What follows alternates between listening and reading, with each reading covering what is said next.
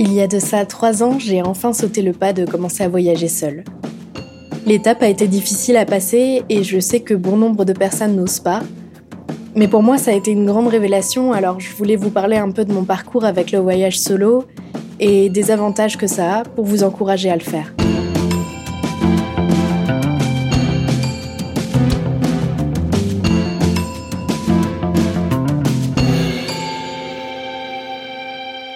Comme je vous le disais, j'ai commencé à voyager seule il y a seulement trois ans. J'avais donc 22 ans et j'avais pas énormément voyagé à l'étranger auparavant. D'ailleurs, avant mes 15 ans, c'était très rare qu'on parte en vacances avec ma famille et c'était toujours en France.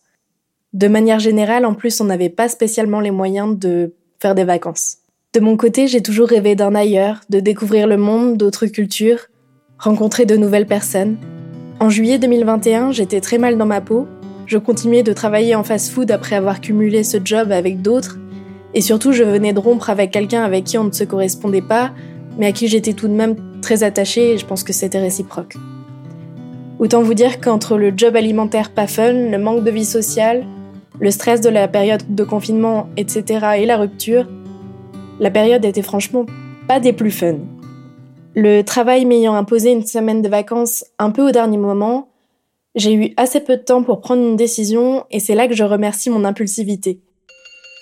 J'ai tout de suite repensé à l'année de mes 19 ans quand je suis partie seule avec mon ami Maxime en week-end à Amsterdam. On avait dormi dans le bus et un peu dans la gare d'Amsterdam, mais finalement ça avait bien fait le taf, même si c'était un peu approximatif. et je me suis dit que je voulais retenter l'expérience, mais euh, dans un autre pays et je savais pas vraiment avec qui. Ça a toujours été difficile dans ma bande d'amis de prévoir des vacances ensemble, notamment parce qu'on travaillait l'été ou qu'ils avaient cours le reste du temps. Ma sœur s'est proposée pour venir avec moi, mais j'avoue que je remercie la période Covid qui nous obligeait à circuler avec la preuve de nos vaccins, qui l'a empêché de venir avec moi et tant mieux.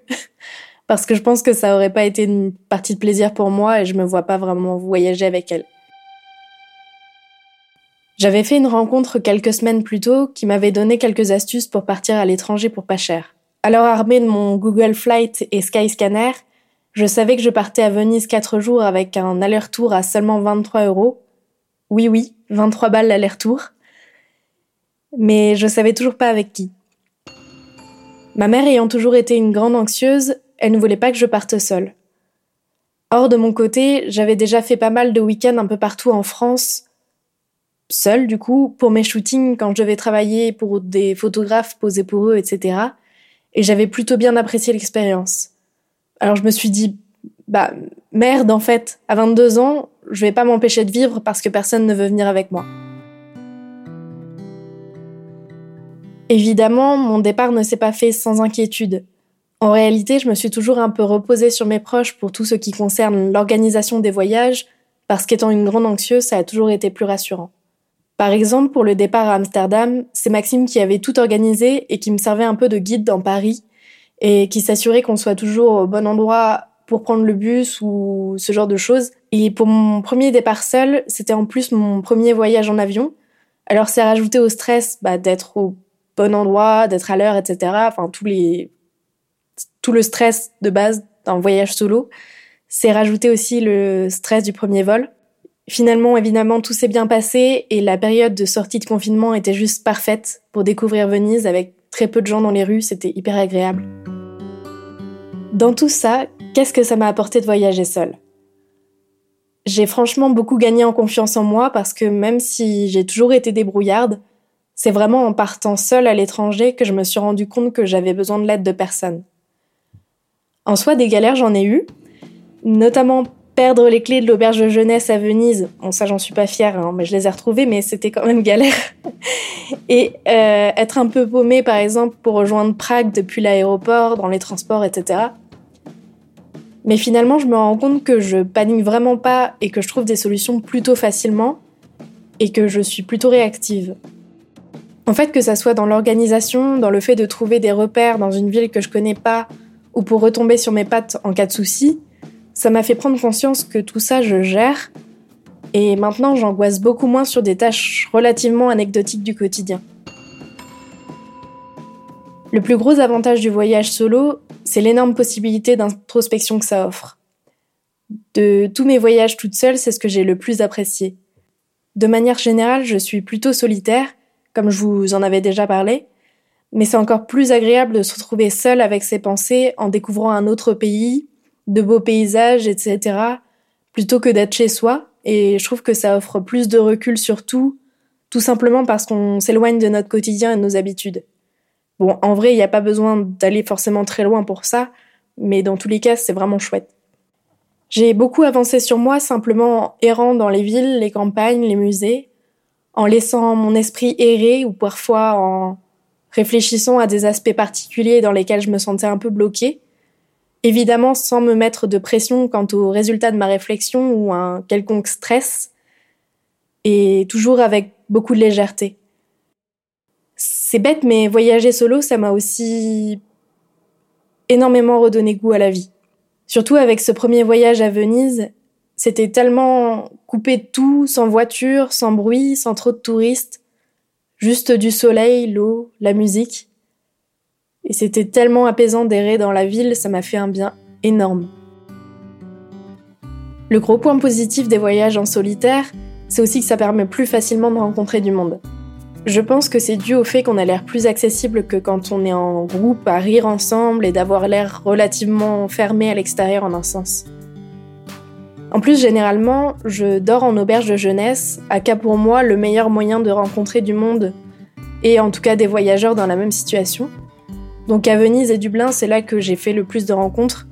J'étais notamment en dortoir avec euh, généralement entre 4 et 8 filles, et euh, en rentrant le soir ou à des moments dans la journée, on finit toujours par discuter ou à prévoir des visites ensemble ou des bars et c'est trop chouette. À Prague, par contre, j'ai préféré le confort d'une chambre seule en hôtel, mais j'ai rencontré pas mal de gens en faisant des visites de musées, soit en entendant des tout petits groupes parler français et en disant Hey, mais vous parlez français Et il y a plein de gens qui font ça et c'est relativement efficace et les gens le prennent bien soit parce qu'à un moment ou un autre, on finissait par parler photo au voyage solo avec un autre voyageur qui était tout seul. C'est d'ailleurs à Prague que j'ai rencontré mon ami Abraham, qui est mexicain et qui vit actuellement à Dublin pour le travail. Et on reste en contact actuellement et il m'a beaucoup encouragé pour mon podcast, ce qui me fait énormément plaisir. Toutes les rencontres que j'ai faites en voyage, qu'elles soient éphémères ou évoluent en amitié, m'ont beaucoup apporté notamment par des réflexions communes sur notre ouverture au monde, à la culture, à l'art ou à la politique par exemple. Dans le cas d'Abraham, il est tout simplement venu vers moi alors que je prenais des photos en visite.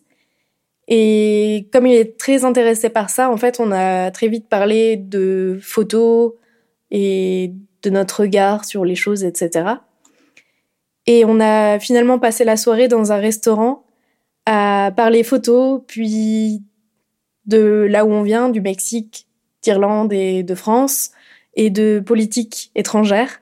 Et c'était juste une super soirée. Après, globalement, j'ai trouvé que les locaux étaient très ouverts à la discussion et vraiment chaleureux. C'est dans un restaurant typique très apprécié des locaux que j'ai fait le plus de rencontres. Déjà parce que j'ai beaucoup parlé avec un des serveurs, mais aussi parce que j'ai discuté avec deux Français qui étaient assis pas loin qui voyageaient entre frères et sœurs et qui m'ont un peu raconté leur voyage à Prague et dans d'autres pays. Et ensuite, j'ai discuté avec deux Slovaques qui étaient à la même table que moi. Euh, L'un d'eux travaille dans l'audiovisuel, c'est pour ça qu'on a pas mal raccroché.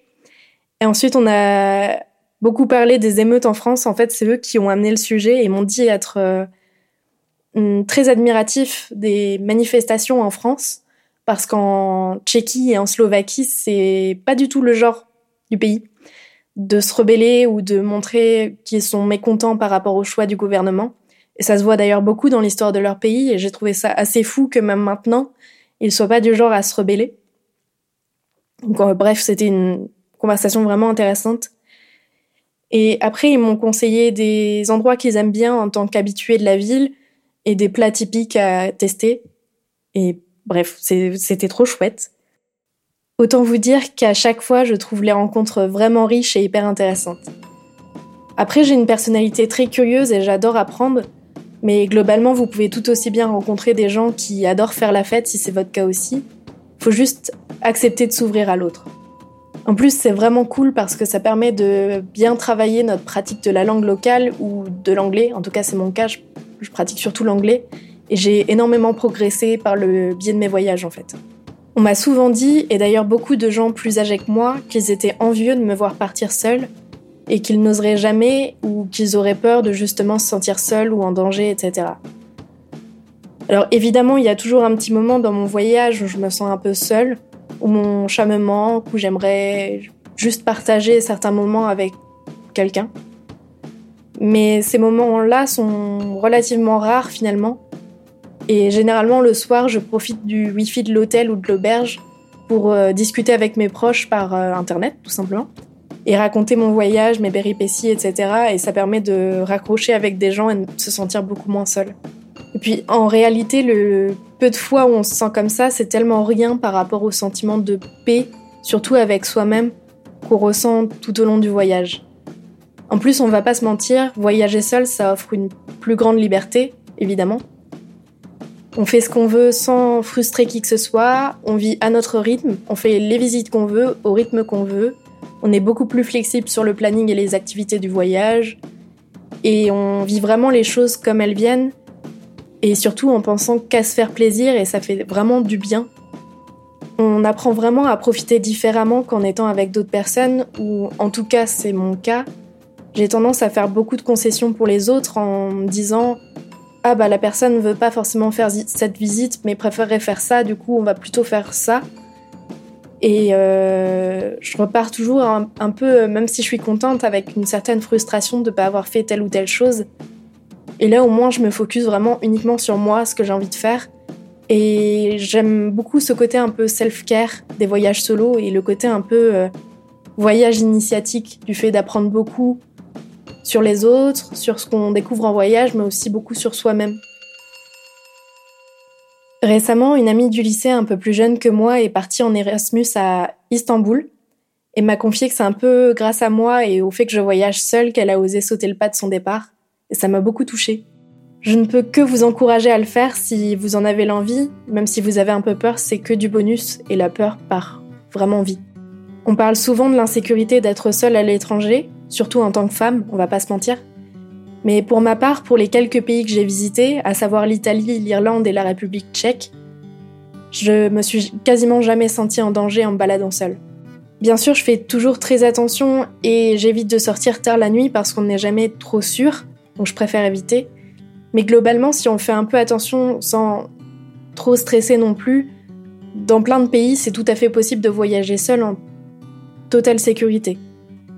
Dans mon cas, je fais pas mal de recherches avant de partir, entre autres sur des blogs de femmes qui voyagent seules, ou en demandant sur Insta et Twitter des témoignages de filles qui ont déjà fait le pays, ou même d'hommes euh, qui peuvent avoir repéré deux, trois trucs. Et vous arriverez toujours à glaner quelques conseils, ou les quartiers et les villes à éviter par exemple. Faut pas hésiter aussi à dire quand vous êtes sur place, euh, que vous rencontrez des gens, etc., à dire que vous n'êtes pas seul ou que quelqu'un vous attend à l'hôtel, par exemple, ou euh, ça m'arrive de dire que je rejoins une amie juste après. Comme ça, c'est bête, mais en fait, votre interlocuteur va se dire que, euh, bah, juste si vous disparaissez, ça va, on va s'en rendre compte très vite.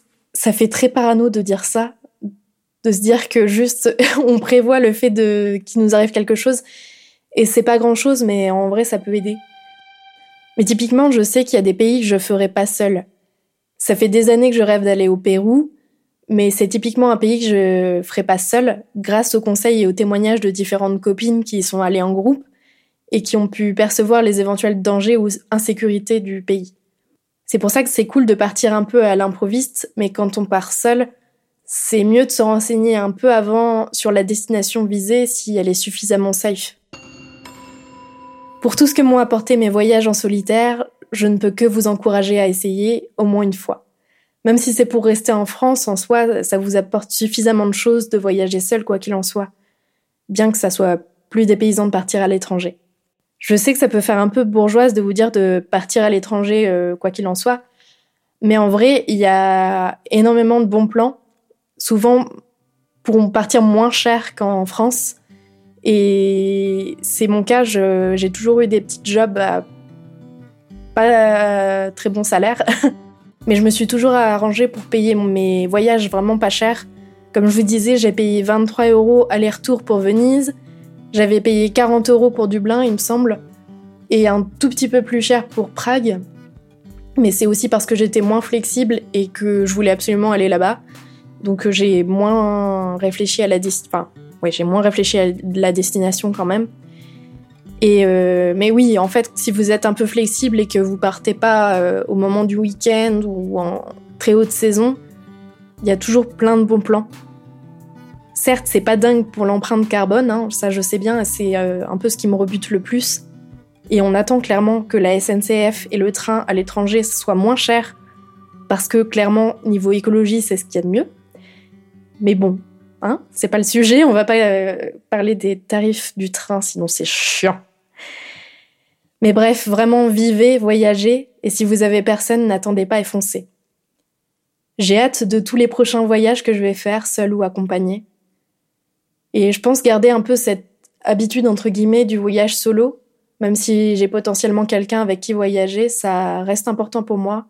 Et je pense que ça apporte vraiment beaucoup de choses et c'est un moment cool à soi. J'espère que cet épisode vous aura plu. Si vous aimez le podcast, n'hésitez pas à vous y abonner et mettre euh, une note, notamment les petites étoiles sur Spotify ou euh, les commentaires et les étoiles aussi sur Apple Podcast. Et éventuellement vous abonner au compte Instagram après l'orage podcast. Et on se retrouve dans deux semaines.